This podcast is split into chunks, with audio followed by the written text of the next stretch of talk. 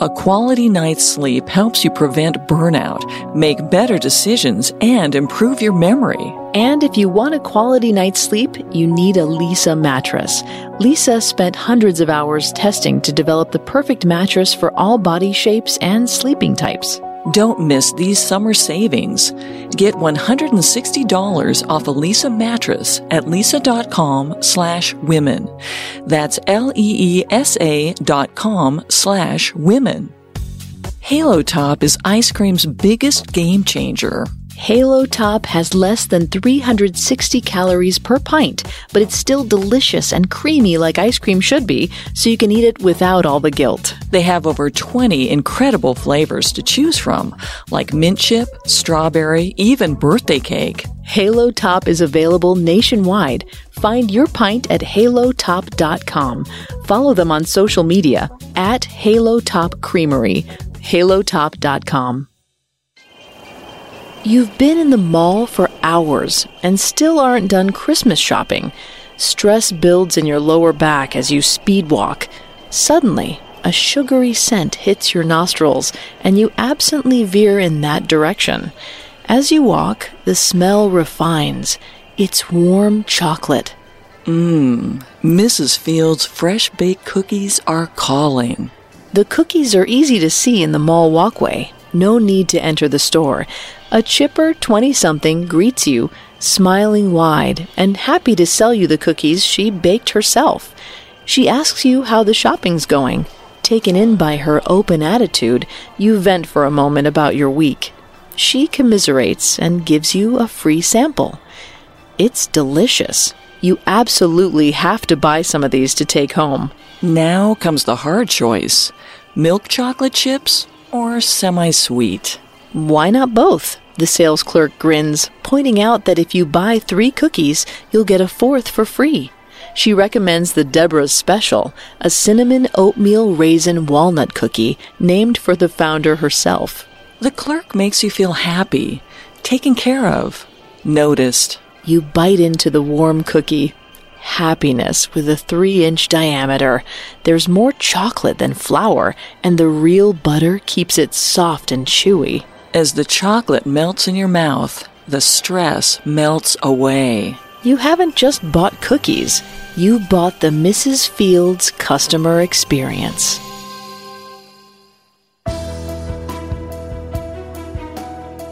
Welcome to Great Women of Business. I'm Vanessa Richardson. And I'm Molly Brandenburg. In this podcast, we don't just tell you about women who changed the face of business, we tell you how they changed the face of business. We'll spotlight business principles that you can use yourself and dive into the complex lives and unique challenges faced by female visionaries, icons, and leaders. New episodes of our 12 episode series will come out on Tuesdays, and you can find us on your favorite podcast directory. While you're there, we'd truly appreciate a five star review.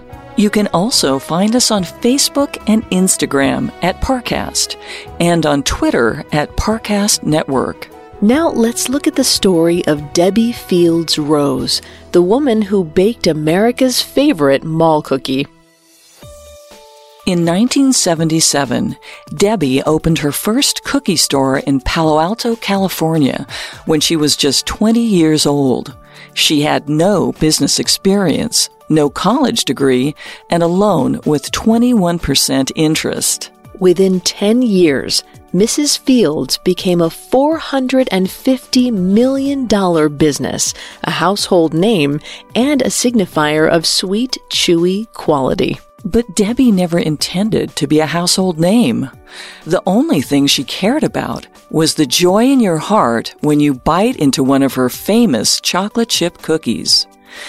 Debbi built her business around providing the utmost customer experience and making everyone feel important. She often gave cookies away, telling customers they were the most important investment she could make. She based her business not on selling cookies, but selling happiness. Debbi's commitment to happiness started early on. From her birth on September 18, 1956, Debbi's father, a Navy welder, and her mother, a stay at home mom to five daughters, taught her that money wasn't everything. Growing up in Oakland, California, little Deborah Jane Sivyer watched her father decline promotions that would take him away from his family. As the youngest of five, Debbi recalls she was considered the dumb one and had an aching desire to feel special. She desperately wanted her parents to praise her and tell her they loved her more than her sisters. But like most parents, they insisted they loved all their children equally. Debbi's mother was a terrible cook.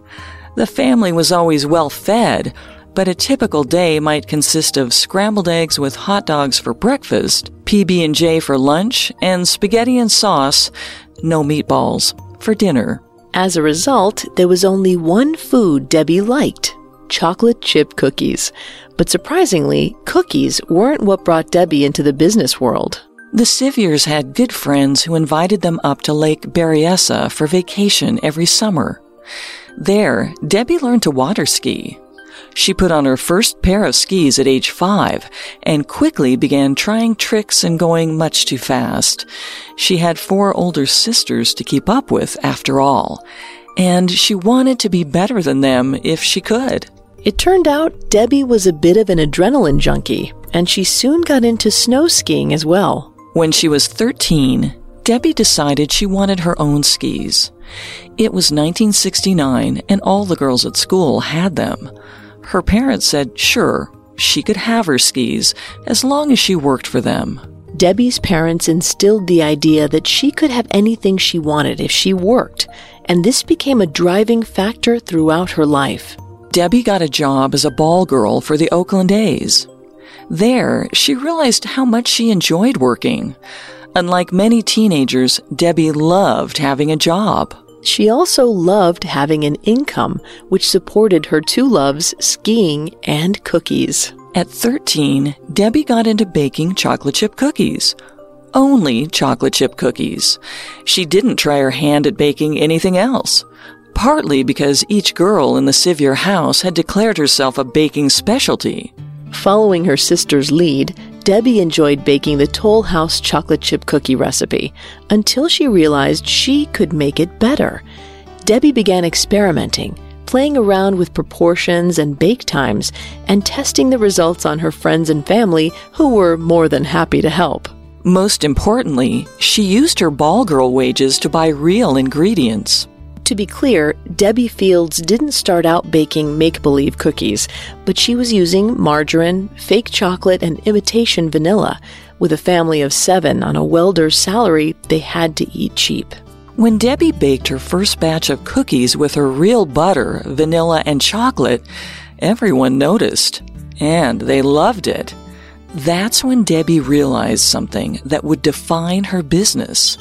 Quality is everything. Here's what she later said about it. When you make them with the best ingredients, you don't have to eat a whole wedge. You can eat just a small amount. You know why? Because it's so incredibly satisfying.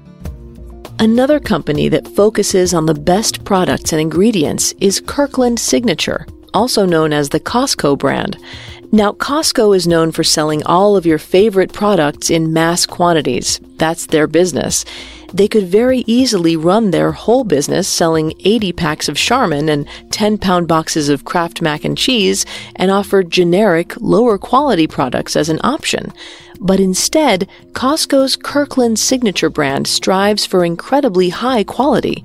Their store brand vodka is distilled in the same factory as top shelf vodka Grey Goose. And their maple syrup is pure and organic, all drawn from trees. No one's expecting top shelf liquor from a wholesale store brand, but Costco decided to produce it anyway. You'd think these products would be expensive, but they aren't. In fact, they're incredible deals. But because these products are so high quality and sold at a reasonable price, people return to Costco again and again to buy them. This in turn drives up customer loyalty, which Costco sees in renewed membership sales quality is something people notice, and it certainly was noticed by Debbi's family and friends when she was in high school in the early 1970s. At this time, Debbi refined her high quality cookies, but also worked alongside mall Santas as an elf during the holiday season and a water skiing performer at Marine World. Her big smile and eager to please attitude got her far in the workplace, and Debbi found it much more fulfilling than her schoolwork. She realized, quote, in the business world, it doesn't matter who you are. If you want to be recognized and want to move up, just do what they ask and do it better. End quote. Debbi realized this as a teenager and was ahead of her time. In recent interviews with Fortune.com, both Warren Buffett, CEO of Berkshire Hathaway, and Jeffrey Katzenberg, co founder of DreamWorks, gave similar advice to young people joining the workforce, saying one should put forth one's best effort and do better than what's expected. After she graduated high school, 18 year old Debbi wasn't planning on going to college, and she felt aimless unsure what she wanted to do with her life besides ski. One day at the Denver airport, Debbi decided to call one of her friends from a payphone to pass the time until her flight. As she waited for her friend to pick up, a man approached her. When Debbi's friend didn't answer, the man said, Hi, I'm neither a murderer nor a rapist, and I'd love to talk to you. This man was Mr. Fields. After Randy Fields showed Debbi copies of articles written about him in Time and Newsweek to prove that he really was a decent guy and a notable economic futurist to boot, she agreed to give him her number. And yes, this man had laminated copies of his press clippings in his carry on bag. In his defense, Randy had started investing at age 12 spun that into a successful investment company by age 21, and now, at 28, he spent his time consulting Fortune 100 companies. He wasn't like anyone Debbi knew, but they got along perfectly. Conveniently, Randy had offices near Oakland, so it was easy to strike up a relationship. The two dated through 1976 until Debbi gave him an ultimatum. She wanted to get married. If he wasn't interested, he should leave. He left. Debbi remained firm. And as soon as Randy realized Debbi was serious, he asked her to marry him. They married in 1976 in Randy's parents' living room. As a newlywed homemaker in Northern California, Debbi made it her mission to please her husband. He, like everyone she knew, thought she made the best cookies he'd ever had, so she baked them all the time. Eating cookies every day is not a good idea, so Randy, being a loving husband, tried to put the brakes on it. When he got home from work at night, he'd ask Debbi how many cookies she'd eaten that day. Debbi knew he hated hearing she'd had three or four, but she hated lying to him. So she started making her cookies bigger. Now she wouldn't be lying to Randy when she said she had just one. That's a pretty savvy compromise. It was. At this point, Debbi had crystallized her special recipe. She used more chocolate than flour, lots of butter, and didn't bake them for too long. The cookies may have been perfect, but Debbi was still feeling lost. The self proclaimed mediocre student and ski bunny didn't fit in with Randy's social circle of well educated, successful people. They may have been well educated and successful, but they weren't kind. These people immediately wrote Debbi off as a dumb blonde housewife and often left the conversation once they realized she was only a homemaker. Debbi hated that. She worried she was an embarrassment to her beloved husband and offered help in the best way she knew how. So, Debbi offered to bake her cookies for Randy's clients. It was one thing she did well and could help him. Here, Debbi identified her need to make a positive impact in Randy's social circle and solved it with her passion for baking cookies. She was thinking like a businesswoman. For comparison, the co founders of ride sharing service Uber Travis Kalanick and Garrett Camp were successful entrepreneurs before they started Uber. Kalanick had started and sold a peer to peer file sharing company called Red Swoosh, and Camp had founded the popular internet site StumbleUpon. But one night in Paris, these businessmen were faced with a problem. They couldn't get a cab. They shared a passion for apps and technology and wondered if that passion could solve their problem. That night, from that problem, Uber was born. Mrs. Fields was conceived more slowly, but the business has its roots in Debbi wanting to help her husband. Nearly seven years of baking experience paid off when Randy could bring homemade cookies to his meetings or serve them fresh out of the oven to clients the Fields entertained at home. The cookies were so beloved that Randy's colleagues began calling before meetings to see if by any chance Debbi happened to be baking cookies. Though 19 year old Debbi was thinking with business savvy, she didn't see the business potential in her cookies until one embarrassing evening. Debbi accompanied Randy to visit a friend of his, Sandy Lewis, a successful arbitrager who managed corporate business mergers. Lewis was a huge figure in Randy's field, and Debbi knew she had to make a good impression. She was extremely nervous heading into the Lewis's mansion and ended up hiding in the ornate library. In the library, Lewis cornered Debbi, not making conversation so much as firing questions at her. Lewis wanted to know what she was made of, what she wanted out of life. Debbi stammered, losing her cool under pressure. He repeated the question What was she doing with her life? Flustered, Debbi spat out that she was, quote, just trying to get orientated, end quote. Lewis grabbed a dictionary from his bookshelf and threw it at Debbi. He informed her the word was oriented and she should learn the English language. Debbi cried the whole way home. We've all been there. Randy did his best to comfort her, but Debbi found the best comfort in herself. She couldn't just be Randy's wife or chase other people's definition of success. Debbi Fields had to succeed for herself.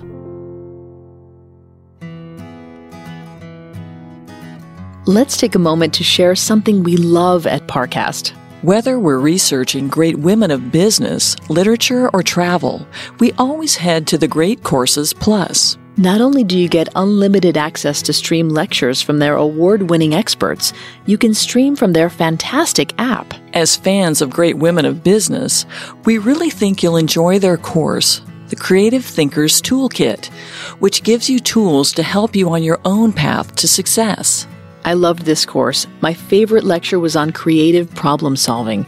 Through four stages, you can turn problems into practical solutions that you can implement right away.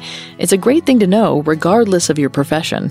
The Creative Thinkers Toolkit is a great course to get started with, and now listeners can get a special limited time offer.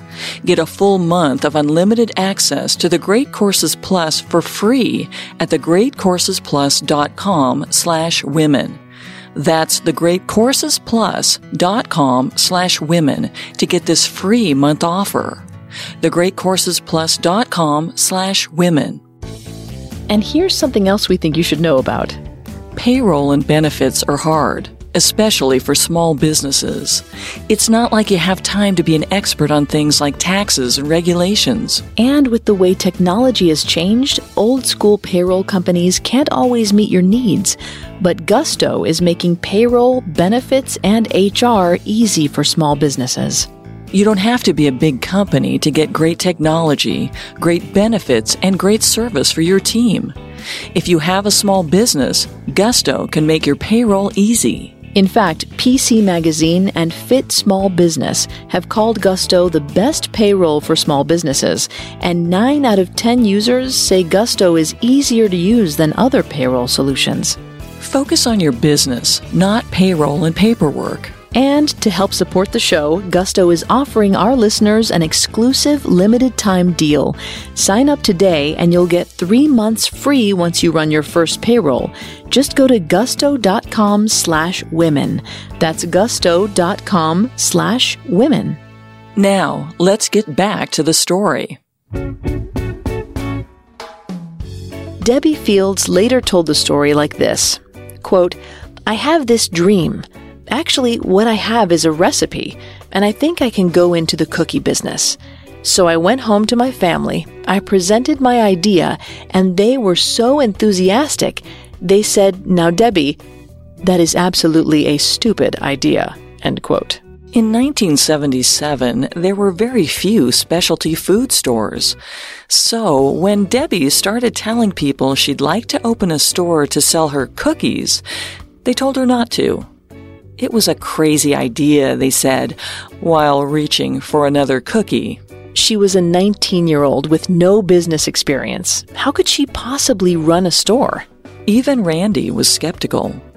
He showed her market research reports on cookies. According to studies, people liked crispy, crunchy cookies, and Debbi's were soft and chewy. Plus, they were comparatively huge, so they'd have to sell for almost three times as much as a typical cookie. A store which only sold fresh baked cookies was a bad business idea. But Debbi persisted. She later stated, Persistence is one of the keys to success in business. Quote, success is being stubborn, obsessed, refusing to accept the world's opinion about herself. End quote. She made plans for her store and visited every banker in the area to talk about a loan. She'd bring cookies as a proof of concept, and while the cookies were always eaten, the loan application was always rejected. One of the most famous stories of persistence and rejection leading to success is that of a single mother in her late 20s. Living on welfare and struggling with depression, she had an idea for a multi billion dollar business plan. It all started with a book but when she sent her manuscript to publisher, she was rejected. She tried again, rejected. Worried she was facing sexism, she even tried going by a male pseudonym, Robert Galbraith, but the manuscript was still turned down. After 12 rejections, Bloomsbury finally said yes to the book, Harry Potter and the Philosopher's Stone. One of the most successful authors in history, J.K. Rowling, would never have succeeded had it not been for her intense persistence. The same was true for Debbi Fields. Eventually, in June 1977, Debbi found a banker who believed in her and Randy. Not in their pitch for a cookie store, but in them as people who were responsible enough to pay back a loan. Debbi said it helped that he was older, as people nearing retirement are more likely to support someone's dreams instead of worrying about the bank. Ed Sullivan at Bank of America set Debbi and Randy up with a $25,000 loan and a 21% interest rate. Debbi was ecstatic. She spent the next two months preparing.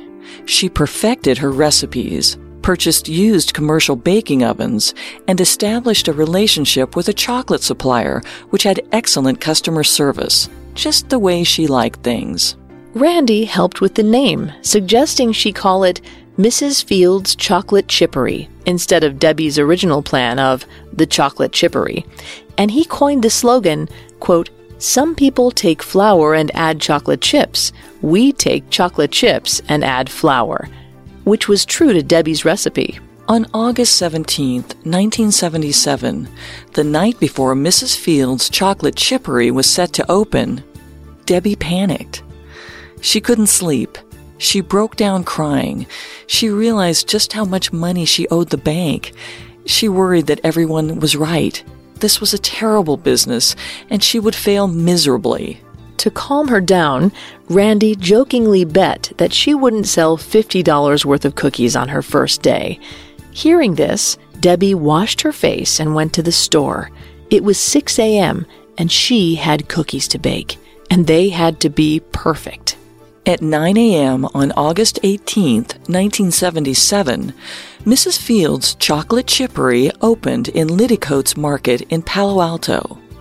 For sale, Debbi offered milk and semi sweet chocolate chip cookies with and without walnuts, oatmeal raisin cookies, brownies, and carob chip cookies. She set them out in the store and waited.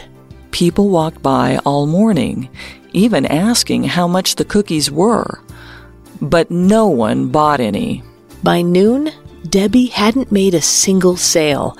Something had to change. With no sales by noon on her first day, 20 year old Debbi Fields was willing to try anything. She later said that this willingness made all the difference. She had to look at her current failure as a catalyst for creative problem solving. This is another business principle she'd used throughout her career. So Debbi called a friend and asked her to man the cash register for a little while. Then she took some of her warm, soft cookies out on a plastic tray and walked around the mall offering samples. No one wanted any. So Debbi left Liddicoats Market and walked around the streets of Palo Alto, offering cookies and telling people about her new business. Like Randy's colleagues and the bankers who rejected her, everyone who tried the cookies complimented them. But compliments don't pay bills. Debbi was banking on turning the samples into sales. When she was out of samples, Debbi returned to her store, dismissed her friend, and baked one more batch of chocolate chip cookies. Within an hour, some of the people she'd given free samples to came by the store, excited to buy cookies. It had worked. From then on out, free samples became a cornerstone of Mrs. Field's marketing. Once people tried the cookies, they knew they were worth the price, which in 1977 was 25 cents. Debbi pinpointed the success of this strategy on humanizing the customer and making them feel special. She'd have a nice chat with the prospective customer, and then they got to be the judge of the cookie. It showed people she was betting her business success on them. They were the important ones, and she wanted to please them. The free cookies were an early investment, a show of faith in the people of Palo Alto. At the end of the first day, Debbi checked her register. She'd made exactly $50. That would show Randy. He congratulated her and promptly bet her she couldn't make $75 the next day. Debbi's eager to please competitive spirit was ignited. The next day, she made that $75 in sales, and by the end of her first year, she'd made a quarter million dollars in sales. Debbi attributes her first year's success to sales goals. She realized that reviewing profit and loss sheets 10 days after the end of the month wasn't doing anything for her growing business. She sat down and did the math to figure out how many cookies she had to sell every week to make money and then how many per day, and then how many cookies per hour. As long as she surpassed her hourly goal, she knew she'd continue to profit. And if for any reason the store didn't meet that goal, Debbi could instantly course correct to prevent further losses. The success wasn't entirely due to the cookies and management. It was about the experience she sold with them. In addition to the genuine conversations and free samples Debbi offered, she stood by a guarantee. Mrs. Field's cookies were guaranteed to be fresh from the oven, even the free samples. Any cookie that didn't sell within two hours was donated to the Red Cross to feed people who gave blood. On top of that, every Mrs. Field's cookie had to pass a test that was later dubbed Mr. Thumb, Mr. Thumb designates that before a cookie is given to a customer, a gloved thumbprint is made in the bottom to check that the cookie is soft and not overbaked. And personal connections were made with everyone, not just people getting samples. Debbi had never lost her childhood desire to feel special and gravitated to experiences where she was treated well. And she wasn't the only one. Many businesses in the 1970s had lost the personal element. Debbi herself would drive to the farther away, more expensive grocery store because the helpful employees would give her tips for cooking their products and get to know her on a first name basis. When she picked her first employee in 1978, Debbi hired her because she liked the way this woman chatted with her when she rang her up at Payless Drugstore. The woman's casual friendliness made Debbi feel good, so she offered her a job at Mrs. Fields. Debbi and her team were so successful at forging connections with their customers that soon regular customers would call if something came up and they couldn't drop in to buy cookies that day. Mrs. Fields wasn't the only company predicated on making people feel special. Visitors to Disneyland, Walt Disney World, or any of their parks note a level of customer service that goes beyond typical transactions. Disney employees are trained to turn basic interactions into conversations and relationships. For example, if a cast member rings up a Little Mermaid hat, they might ask the guest if they've been on the Ariel's adventure ride yet, or let them know that the mermaid will be signing autographs in Fantasyland that afternoon. Then the cast member might talk about how Ariel is their favorite princess, too, and bring up a favorite moment from the movie. This turns a simple transaction into a relationship. Instead of just handing over change, they make the guest feel noticed and special, like they have a new friend. Disney makes a point of hiring cast members who are outgoing and passionate about the company, so it's easy for them to create natural, personalized interactions with every guest. You'll notice we use the terms cast member and guest instead of employee and customer. That's another way Disney humanizes the experience for everyone. No one is just their job. If a child drops their iconic Mickey Mouse ice cream bar, a helpful cast member will fetch a complimentary replacement, while another cleans it up, even if they weren't hired to be an ice cream vendor or janitor. This is something Mrs. Fields implemented as well. Everyone in her store took turns baking the cookies, manning the register, and giving out samples. They had the freedom to try new roles and learn something. And this didn't apply to just one store. Later on, when Mrs. Fields was a massive international corporation, she'd let her accountants bake cookies and her software engineers brainstorm marketing pitches. Everyone was on the same team. Debbi helped her employees feel like working at Mrs. Fields was more than a job. It was an important mission. Every member of her team was rewarded when the store did well. And it did really well. So well that the opportunity for growth walked right in their door. One of Debbi's regular customers was Warren Simmons, a former pilot who founded the Pier 39 shopping mall in San Francisco. Warren loved Mrs. Fields and wanted to put one in Pier 39. Pier 39 isn't just any shopping center. It's a dazzling boardwalk and tourist attraction with views of the ocean, Alcatraz, and the Golden Gate Bridge. Simmons had plans to hire street performers and attract shoppers from all over the world. However, Debbi said no. She was happy. Her cookies were selling, her customers were loyal, and she was well on her way to a quarter million in sales in her first year. She had everything she wanted, and like her parents taught her, she didn't need to chase money.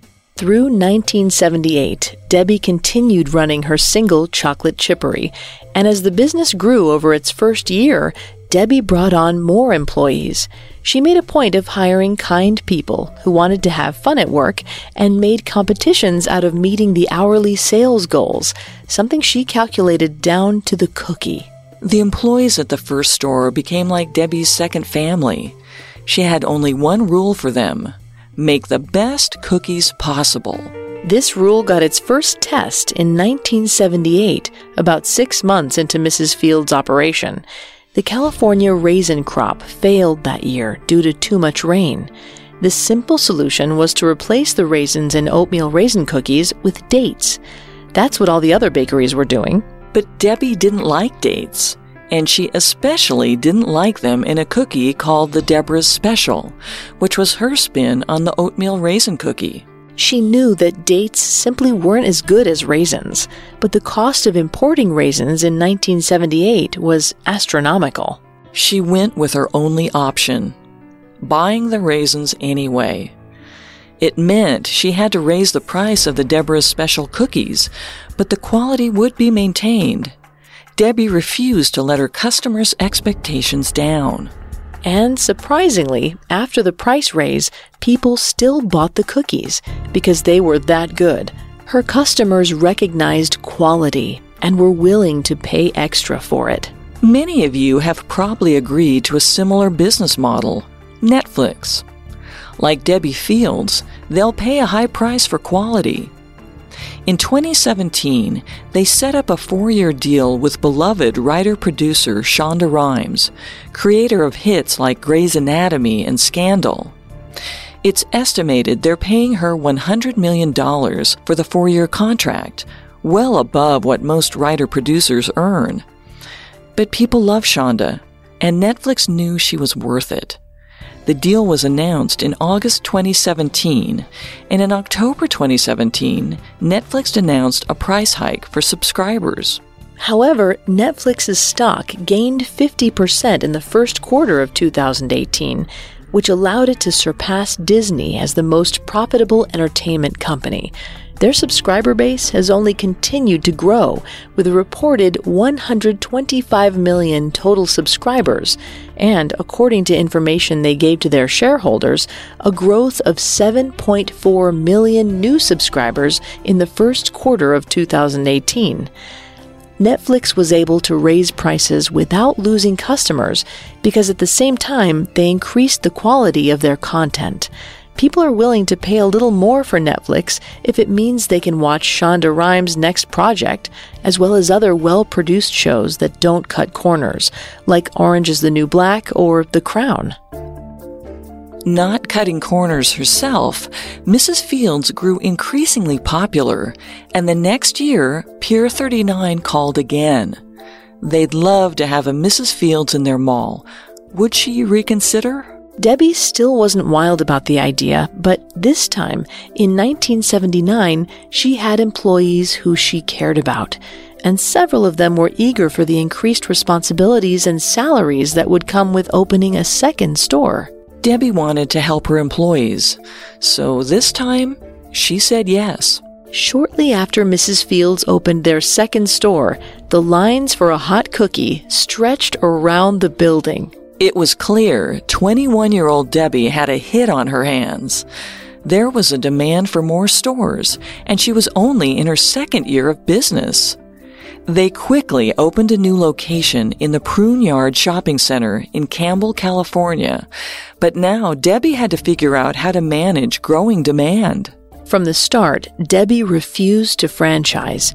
She hated delegating authority and worried that anyone who was in the business to make money would sacrifice quality and worse, disappoint a customer.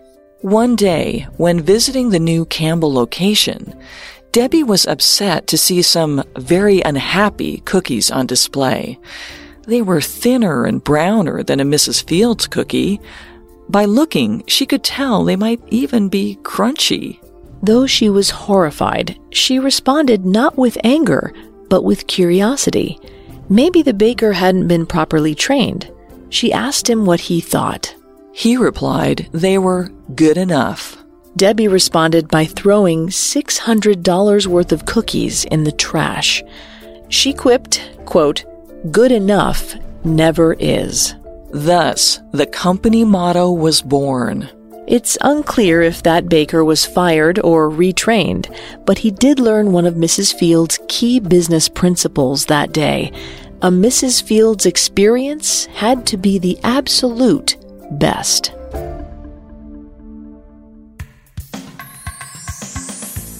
Now it's time for another break.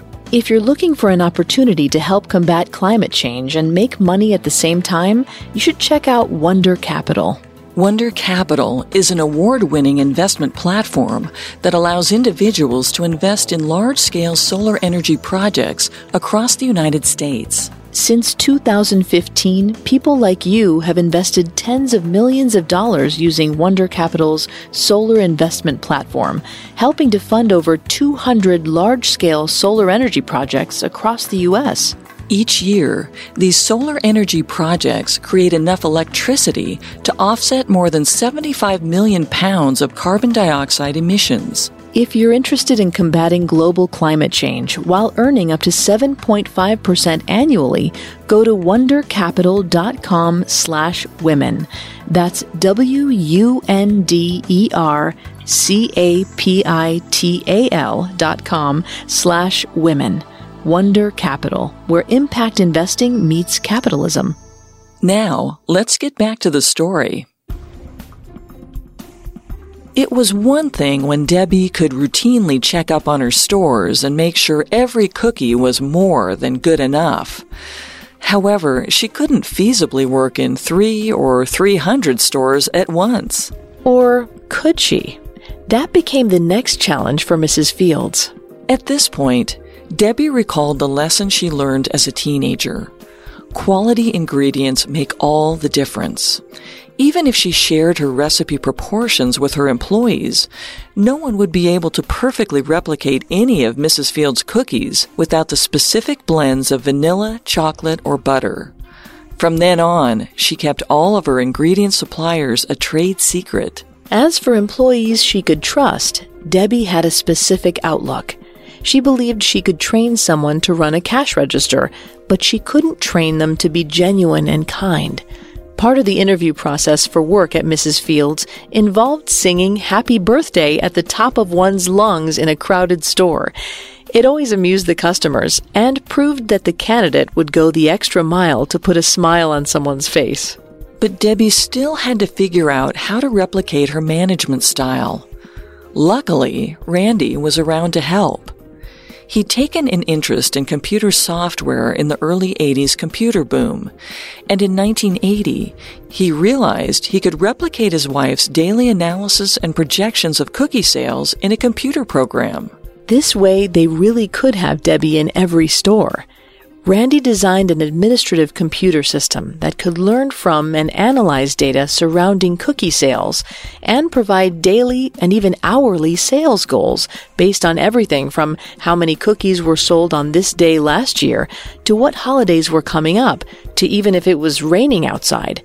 As a manager put in sales data throughout the day, the system would suggest how many more cookies to bake, whether to give out more free samples, or if they should spend more time bantering with customers. Of course, all of this data went straight back to Debbi so she could oversee and analyze everything, making tweaks to the sales plans as needed. The computer system was vital as Mrs. Fields expanded across the U.S. By the spring of 1981, there were 14 Mrs. Field stores across the U.S. In 1982, after only five years in business, they began to go international. Mrs. Fields expanded into Hong Kong, Tokyo, Singapore, and Sydney. It paid off. They reported sales of approximately $30 million that year. It's impressive for any company, let alone one run by a 25 year old. Debbi was a go getter with no intention of slowing down. Mrs. Fields also opened up a store and headquarters in Park City that year. This decision had a personal motivation. Debbi and Randy had just started their family, with Jessica born in 1979 and Janessa born in 1981. They determined they wanted to raise their daughters where there was plenty of open space and opportunities for skiing, so they moved to Park City. From Park City, Debbi committed to responding to all communications from her store managers within 48 hours, often by voicemail. Mrs. Fields workers from Hawaii to New York City received personal updates and encouragement in Debbi's perky voice. Debbi still refused to franchise her business and kept tight control. She made a point of calling store managers who did exceptionally well to congratulate them and calling those who did poorly to figure out how she could better train them. When something went wrong, Debbi saw it as an opportunity to learn from failure. Failure was just an opportunity to try something else. You might have heard that Oprah was famously fired from one of her first jobs, but did you know it was because she was too emotionally invested in her stories? It turned out that Oprah wasn't cut out for TV news, but her ability to invest emotionally in others led to the most successful talk show of all time. Oprah recently spoke about failure at Harvard's commencement.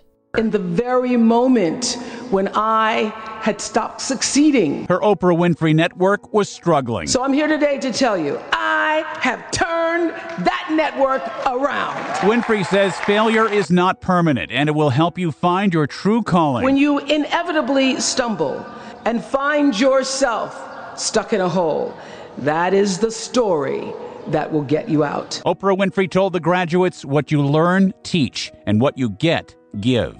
It's amazing that Oprah failed again, with OWN tanking in ratings during its first year after she was a proven success. But once again, she used it as a catalyst for change in her business empire. Oprah took a more hands on approach in OWN's second year and signed a key deal with Tyler Perry to produce original series, which brought the network to success. Speaking of business empires, Debbi Fields spent much of the early 80s jetting all over the country, personally visiting her stores and getting involved with testing, selling, and baking cookies. This resulted in $150 million in sales across 160 stores in 1983.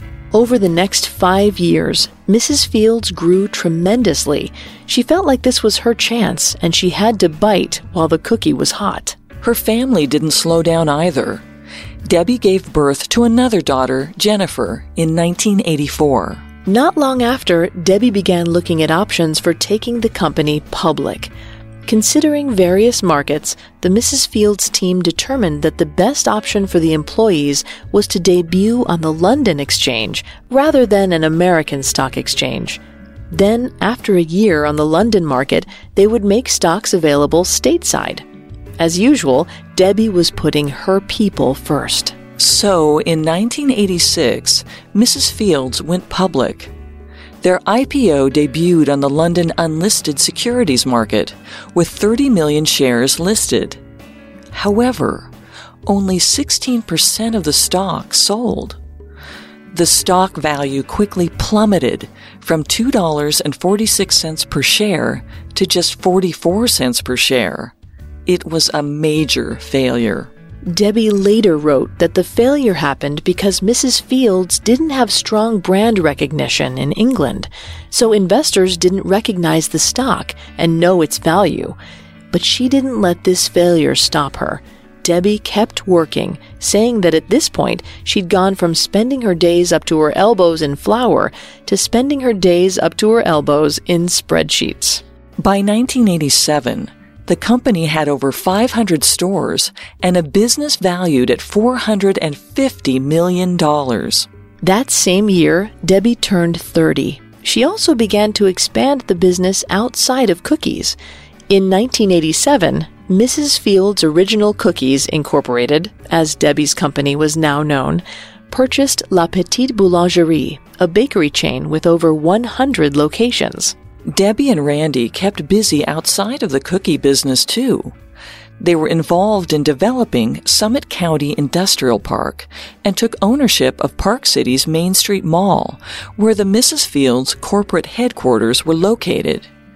In 1987, Debbi published her autobiography, One Smart Cookie, which was an invaluable resource for this podcast.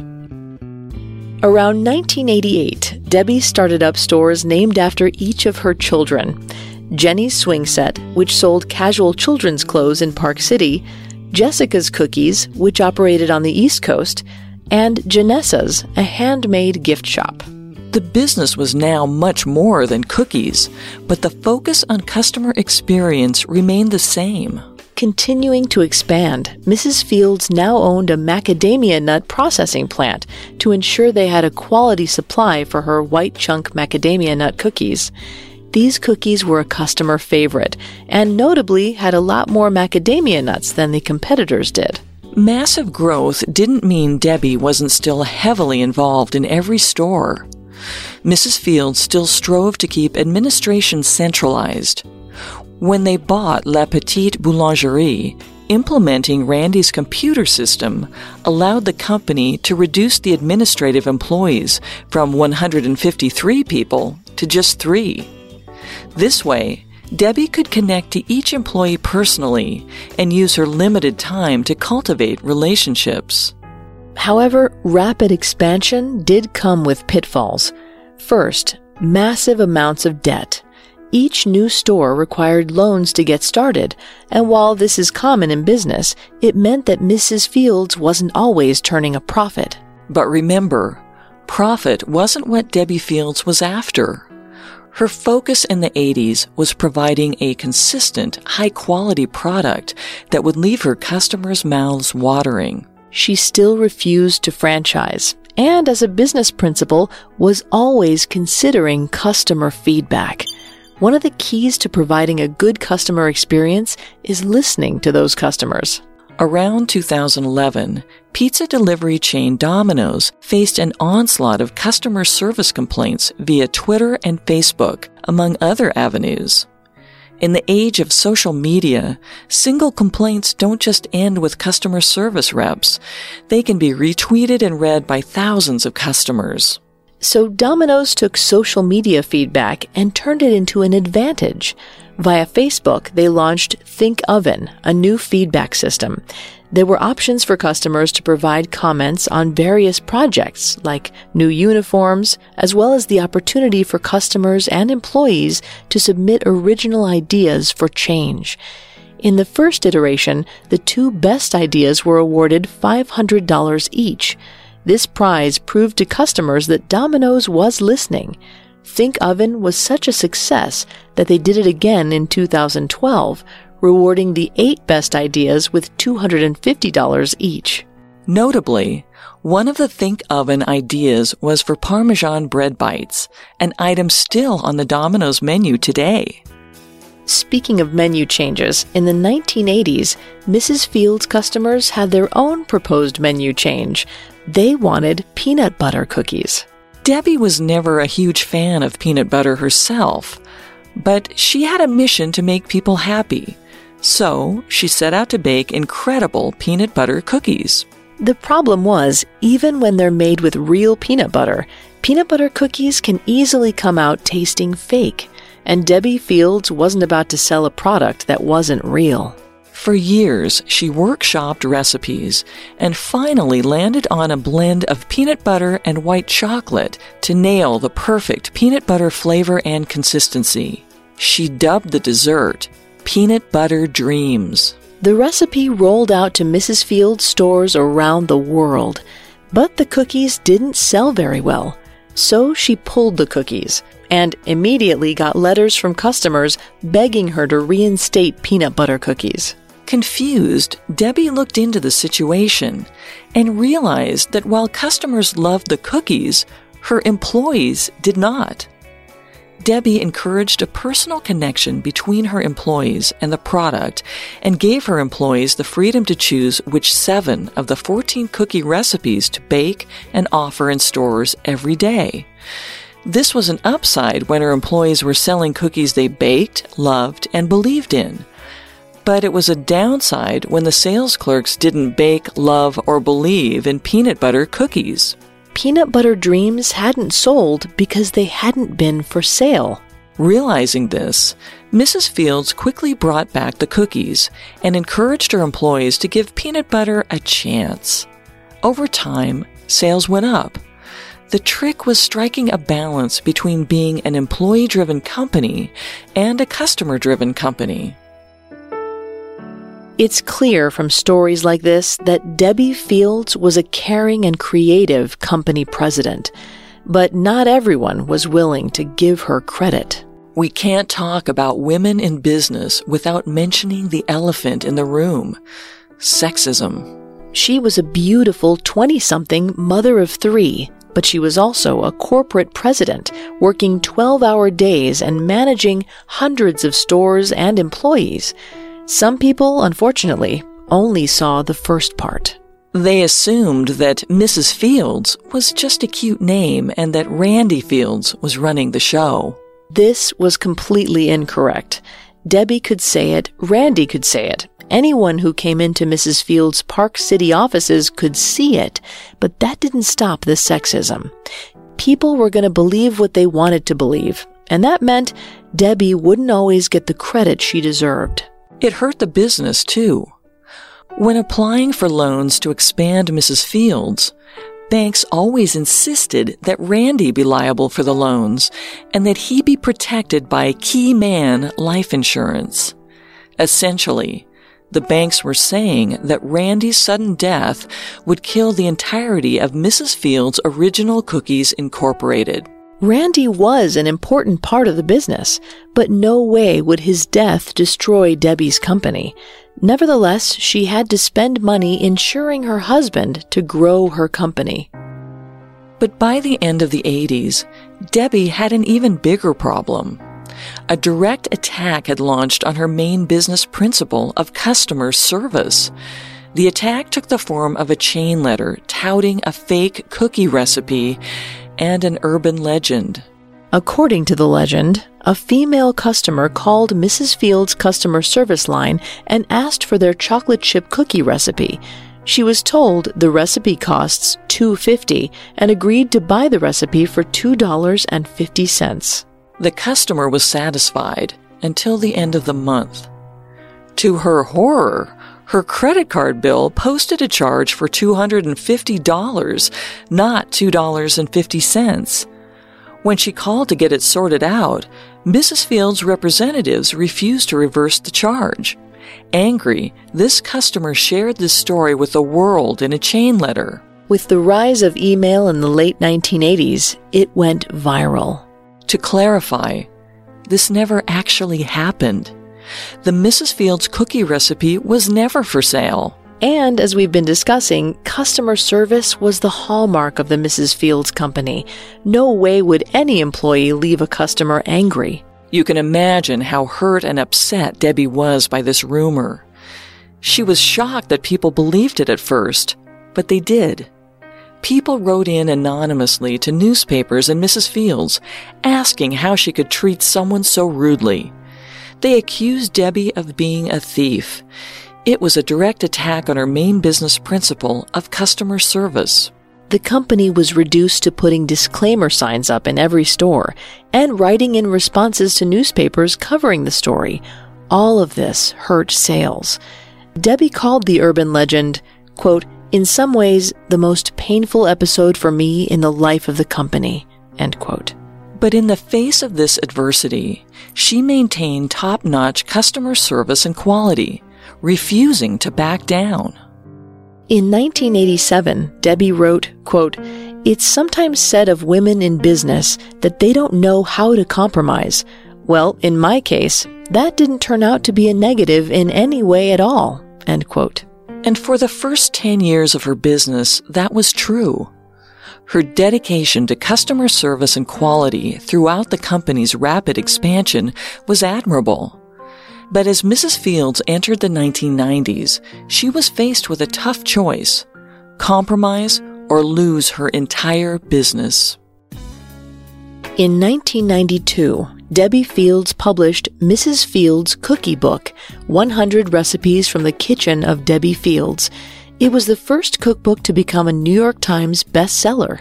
She was 36 years old and the picture of success, but internally, she was losing control. The economic boom of the 1980s did not continue to the 1990s, and Mrs. Fields was in debt and losing money. The high cost of her cookies, now up from their original price of 25 cents each to $1 each, detracted customers, and the company's real estate investments in the form of store locations weren't appreciating as expected. In 1992, Mrs. Fields was forced to start franchising. To many business owners, franchising is a sign of success. The brand can stand on its own, and they'll make more money for less work. But for Debbi Fields, this was terrifying. She always worried that franchisees would substitute product or sacrifice quality. Unfortunately, even the risky decision to franchise wasn't enough to fix the company's debt problem. There were over 900 locations in 12 countries in 1993, and it was simply too much for Debbi's personal, involved management style to handle. In 1993, Debbi had to cede Mrs. Field's cookie shares to investors. She hated to do it, but she had no choice if she wanted to keep Mrs. Fields' cookies afloat. The company's stock was taken off of the London market and restructuring was implemented. The investors agreed to write off $94 million worth of debt in return for 80% of the company. Debbi now only held a minority share interest in Mrs. Fields and lost her job as president and CEO. She remained on the company's board of directors. Under new leadership, the company sold off La Petite Boulangerie, aggressively franchised, and added new products like yogurt and coffee. Three years later, in 1996, Debbi sold the rest of her ownership in Mrs. Fields for $100 million. The company changed, introducing a line of low fat cookies, a far cry from Debbi's original mission of using real butter and chocolate. Mrs. Fields promoted the cookies as part of its new line of low fat cookies, but the FTC says they contain 5.5 grams of fat. The government says cookies must contain no more than 3 grams to be considered low fat. The FTC says the company's apple cobbler cookies were low fat, but the other two products in the line were not. At least we can glean from this that the new owners weren't straying too far from Mrs. Fields' buttery original recipe. Yes, but under new leadership, the Mrs. Fields experience would never be the same. Relentless expansion cost Debbi Fields her business. To see where she went wrong, we can look at a company with the same ethos to the one Debbi started out with In N Out Burger.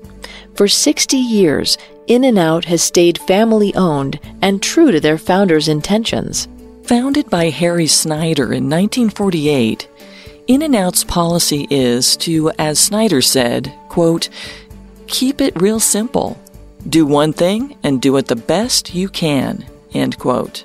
Just as how Mrs. Field started out with just cookies, In N Out only offers burgers, fries, and milkshakes. They keep a commitment to freshness, refusing to allow freezers or microwaves in their restaurants. Every location must be within 300 miles of a distribution center to ensure fresh, quality ingredients in every burger. In n Out refuses to franchise or go public, remaining in the family. Harry's granddaughter, Lynsi Snyder, is In n Out's current president, and she maintains, as Debbi Fields did, that franchising is a money grab that sacrifices quality. In and Out today is in the same position Mrs. Fields was in the early 80s, but they have one policy that has allowed the family to keep control of the business. Unlike Mrs. Fields, In and Out refuses to take on debt. When they opened a new store, they had to be able to afford to pay all startup costs, down to owning the land the store is built on. It limited their expansion, but it kept them focused on what matters. The policy has relaxed in recent years, but they still avoid taking on debt and insist on owning the land any new store is built on. In fact, just like Mrs. Fields, the only reason Harry Snyder agreed to open more restaurants in the first place was to provide his employees with better opportunities for management positions within the company. Following these business principles, it's likely that In n Out will remain in the Snyder family's control for decades to come. And because of that, their customer experience won't be impacted. However, to say that Debbi Fields did poorly when she lost control of Mrs. Fields would be completely inaccurate.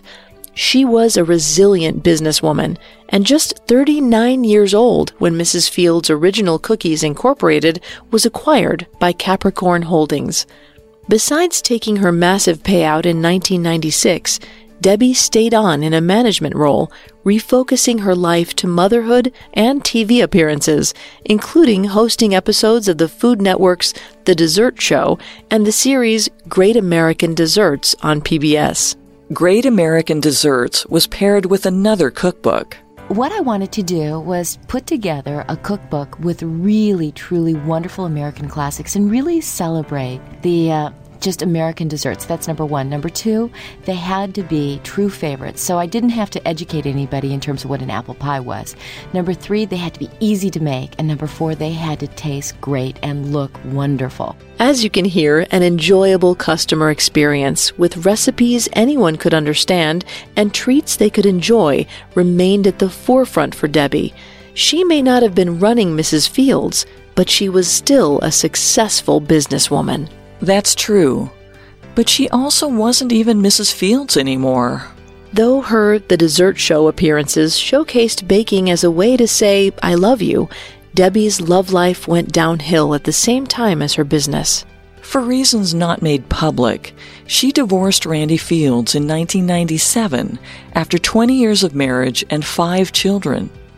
Soon after, Debbi married Michael Rose, the former CEO of Holiday Corporation and chairman of Harrah's Entertainment, Inc.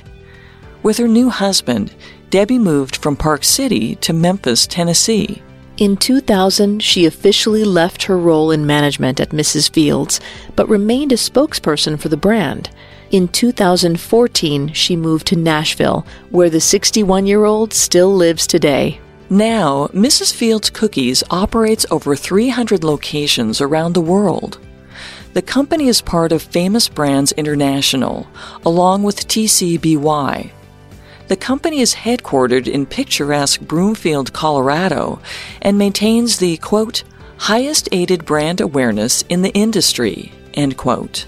Or in layman's terms, she's a household name. And what does that name mean? Well, when she was starting out, Debbi said she wanted Mrs. Fields, quote, to be known for having absolutely the best, highest quality products. I want Mrs. Fields to stand for happiness, end quote. That's Debbi Fields Rose's true legacy.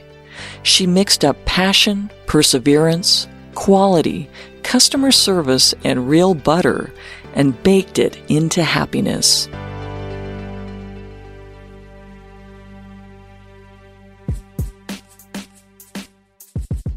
If you're tired of boring podcast interviews, check out Smart People Podcast. It's not a Parcast podcast, but you'll probably learn something entirely new. Topics have included everything from free diving to physics and have featured guests such as Brene Brown, Alexis Ohanian, and Simon Sinek. Subscribe to Smart People Podcast today on iTunes, Stitcher, or wherever you listen to podcasts, and learn more at smartpeoplepodcast.com. Thanks for listening to Great Women of Business. If you want to listen to any previous episodes of Great Women of Business, you can find them on Apple Podcasts, Stitcher, TuneIn, Google Play, Spotify, or on our website, parcast.com, spelled P A R C A S T.com. If you like what you hear, please leave a five star review or tell us what you think on social media. We're on Facebook and Instagram as at Parcast and Twitter at Parcast Network. It seems simple, but it really helps our show.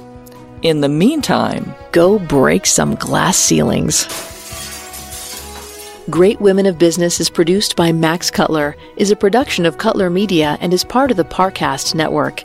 Sound design by Ron Shapiro, with production assistance by Joel Stein and Paul Mahler. Additional production assistance by Carly Madden.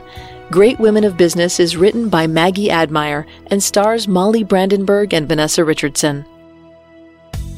Don't forget to check out Halo Top, ice cream's biggest game changer. Halo Top is packed with 20 grams of protein per pint. Finally, you can stop avoiding ice cream and enjoy Halo Top. Halo Top is available nationwide. Find your pint at halotop.com. Follow them on social media at Halo Top Creamery. halotop.com. When you're a small business, payroll and benefits are hard. You're not an expert in taxes and regulations. But Gusto is making payroll, benefits, and HR easy for small businesses. Plus, to help support the show, Gusto is offering our listeners an exclusive limited time deal. Sign up today and you'll get three months free once you run your first payroll. Just go to gusto.com slash women. That's gusto.com slash women.